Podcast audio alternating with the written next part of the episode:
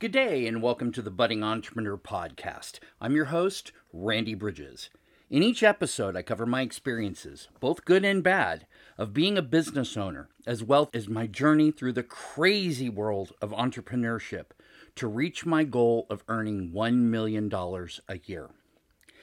Now, today's topic, I actually had to re-record this because the file got damaged while I was working on it. This does happen. This is something that you have to kind of take into consideration. I didn't realize it until I edited a big chunk of it, and then right there in the middle was a big blob of information that was just, it was critical to what we were covering, so I was like, ah. So, found it. Had to start all over again. These kinds of things happen. So I'm sorry if I'm running a little late today. I apologize for that. Today's topic is going to be on the business cycle. Now, this is something that Grant Cardone brought to the workshop that I was in.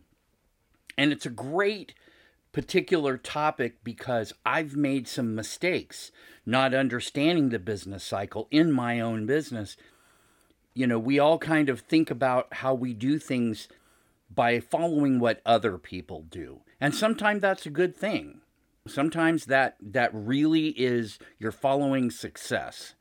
But a lot of times I've found that there are key areas of your business that if you follow what everybody else does and you're not exactly where they are, well, let's just say it doesn't work out well for you and you're probably going to be struggling because of that.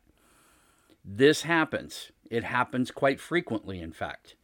So I want to talk about the business cycle as Grant Cardone explained it, and I've gone back and looked at it and said, yeah, when I did this, it actually worked. It's really a circle altogether. The business cycle is more of a circle than anything else. Most people start with an idea. I want to do something. I want to make something. I want to build something. And they come up with an idea of what they're doing, and then they immediately launch into the build factor. Now, here's the problem with that. And you can take this as good advice or hard-earned advice. When you start building right now, before you do anything else, you build on an idea. You run into the problem of stopping the momentum that an idea generates. Ideas are sometimes, there's a part of an emotional aspect to them. There's a part of a physical, you feel it in your gut that this is the right idea. And you may struggle with this if you go into the build factor. Because number one, building is a great idea when you have an architectural plan that's already fleshed out and justified. The problem is that most people at this point don't build an architectural plan for how they're going to build this. They don't actually do clear designs. They start what we call prototyping. They'll start building pieces of it, or they'll put it together, you know, and start going out and testing pieces of it. And that's good. But again, it's not well architected, and you're going to spend a lot of time redoing things down the road. I ran into this when I was doing the B3 Accelerator program, is I built off of an idea, and it was great, but I had some areas that I wasn't getting feedback on, and, you know, my gut was telling me, this isn't quite, it's not quite exactly where it needs to be. But I continued building and building and building. And I built on this off and on for like 3 years. And the problem with it is that until you have a solid idea of what you're going to build and what it's going to do for you and do for your customers, you might be just spending your time doing things that aren't going to help you. Once you get an idea, instead of focusing on building, instead of architecting it yourself, go to create offers. Think about offers as, what am I going to put into a bundle that's going to make a lot of sense and over-deliver to the person that it's going to, you know, buy it. And this is something that if we're going into this to create offers, like for example, I have my new startup program that's actually the offers are stacked. They're broken down first into pieces for like a solopreneur, then another one for a small office, then another one for a bigger office. And each of these adds different pieces that can be customized more easily as a starting point. You can take the starting point and customize it a lot faster by breaking down all the pieces you want to put in here. And you create a series of offers. That is something that a lot of people don't quite do. They go right straight to build. They go right straight to try to architect it themselves before they've actually created anything. And they're not clear on what they're going to create at the end, where they're going to have to pull pieces from. Many of my programs that I have in the Full Platinum and the Elite program are based on other programs that I've gone through, books that I've read, pieces of the puzzle that have justified my idea. They've justified it, and I can create offers because of this justification. I have more clarity of idea. I have more sense of where I might be going wrong with this, so I can create a whole series of different offers. This is key. Right there, if you can't create offers, you're going to have a single product or a service that can only be used by a very narrow group of people. This isn't getting down to a niche or a niche. This is just you've limited, handcuffed yourself from your idea. You've automatically handcuffed it down to the point where if what you're going to deliver isn't something somebody wants, you're going to have a problem. So step one, create an idea. Step two, create offers. Step three, this is the one where everybody also gets kind of out of order. Step three is market, promote, and advertise. Marketing is where we spend our time justifying for the customer, getting their concerns, their questions. And a lot of times this will get put down towards the very bottom of our list. Marketing and promotion is like one of the last things people do. And it's because they try to build, they have something that they think will work. Now they throw in advertising at the bottom. And it's really, you've got to market and promote early because now you're going to get feedback on your idea. Keep in mind, if you've built something, you're going to have to go back and rebuild it if what you find out isn't correct. And that's going to suck because even if you prototype, you really may find yourself going absolutely mad and taking a much longer approach to get to your market with your product or service. But if you market and promote it now, you're going to have the opportunity to get feedback from people. You're going to have an opportunity to see who even cares about it. And you haven't invested anything. Build is almost always the most expensive aspect next to advertising that you can do. Paid advertising is only used when you're a known entity. If nobody knows you, you really shouldn't be advertising. You're number one going to be throwing your money at a problem you don't know. Number two, it's going to be non-recoverable money. Yeah, sure, you can write it off your taxes at the end of the year, but it's an expensive mistake if you don't do it correctly. Dana Derrick spoke about one of his meetings that I was in. He spoke about how he had worked with a marketing company that was going to build up this whole marketing plan. It was going to be like $50,000 just to get this marketing plan put in place. And he said that once they spent all this money, and he spent all this money, got all this ready to go, they turned on the switch and nothing happened. It was working. Nobody came. The build it, and they'll come concept. No. That was a good example of where this didn't work. It wasn't solid enough and nobody knew him enough. So his advertising and his marketing program all were just kind of for naught at that point. So it created a lot of issues and he needed more feedback and he outsourced that part of it to somebody else. And well, guess what? People don't refund money if they did what you or they said to do, and then it doesn't work. That's kind of on you. First step, idea. Second step, create offers. Third step, marketing, promote, advertise if you need to. The fourth step, this is where you now sell and close. You haven't built anything yet. You need to find out what it is that's going to allow you to sell. You're going to have to find out how you close. What are the key objections? I keep on my wall a simple sheet of paper that came from Stephen Larson, closing being giving logical reasons for people to act now. And these objections a lot of times will come in as, well, I'm not really ready right now. And this is where you find the traction against you. Sales will slow down and stop at this point if you're not careful. If you've done your marketing, if you've done your promotion correctly, if you've created offers that are good, you can, at this point, make changes to them if you have to.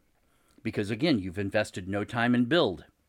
You've probably done a very cursory process, but remember, people don't buy products and services. They buy solutions. So if you're solving a problem, and it's a problem they have, you should be able to find it in the marketing and promotion so that when you go sell and close, your traction to the close is a lot better rather than away from the close. After the sell and close, Grant says you go to the delivery, but I say, hold on.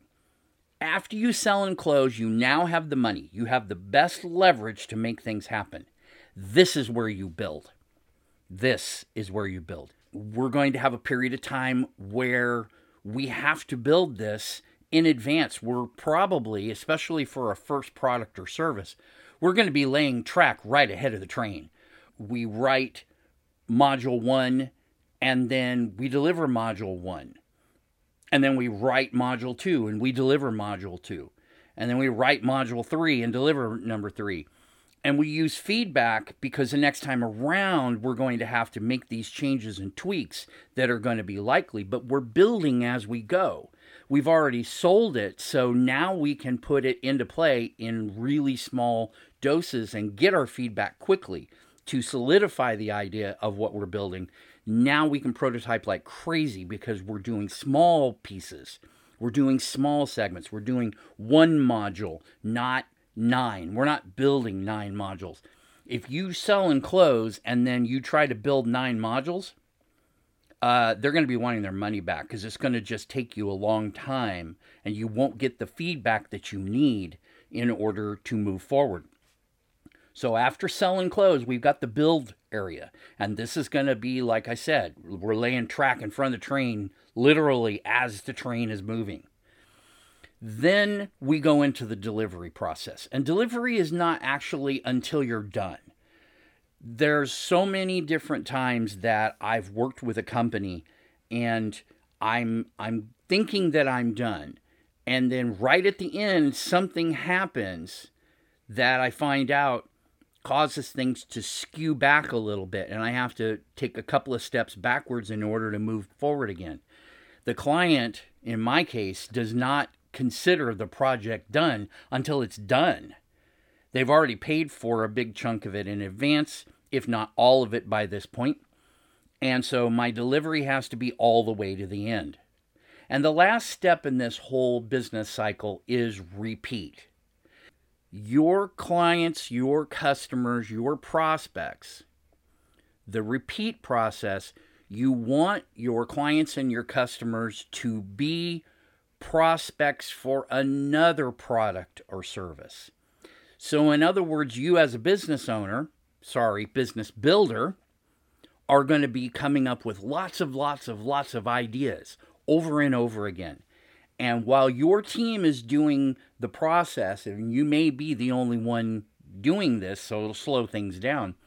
But while you're creating offers, marketing and promoting, sell and close, build and deliver, you're already bringing up new ideas to either accompany this one, to be something that will go in opposite of this one. So in other words, we got a group of people that don't want this, but they want something else. So we'll give them that something else by coming up with an idea. So we're going to repeat this process all over again. And we're going to continually be adding new ways to deliver on the same type of material. As we're building new offers, we can use pieces of one offer in the marketing and advertising, for example, in the delivery segment. We can use them to build into another product offer that we're going to get. It's going to be an add-on. One of the most interesting things that I saw, having never really dealt with Grant Cardone's information behind the scenes, is I signed on to one program. It was, I think, $600. And all of a sudden, I had like 2 pages of videos, hours and hours and hours and hours of information that had been used from a long time earlier. And I'm using that material as we go now. It's helping me to continue learning things, the prospecting, the cold calling, the marketing, the having all the videos ready and having all the emails ready and having the checklists and everything else. These are all included in this whole section. I mean, it's pretty massive. I'm only asking for this little bit. He's only offering this little bit. And then he's adding all of these other videos into the equation. That's massive. There's massive value in there. And for something with $600, and I get tens of thousands of dollars of other programs for ostensibly free, all I have to do is invest my time. That's massive. I ran into the same thing with Dana Derrick's. I went and bought into his complete library of books and everything. And along with it came some of the programs that I'd already purchased. And some of them I'd purchased for, quite a bit of money. But he's reusing them. They're value add. And so never think that the video you're doing today or the email you're writing today is not something you can use later on. And in fact, I find a lot of people who will reuse their material and change a few words and just change a few words. And that's it. They literally reuse everything all over again and send it to a different group of people. That's not faking it out, folks. That's using your resources wisely. You have only a certain amount of time to get to market. And the faster you can do that, the better. So you can see in going to build first is a problem. Creating offers where you can pull other material in is going to add value. But you can't do that if you build everything first and then now it's locked in. You've got to think, how can I offer this piece and this piece to this piece, increase the overall value? Therefore, my average cart value goes up right along with it.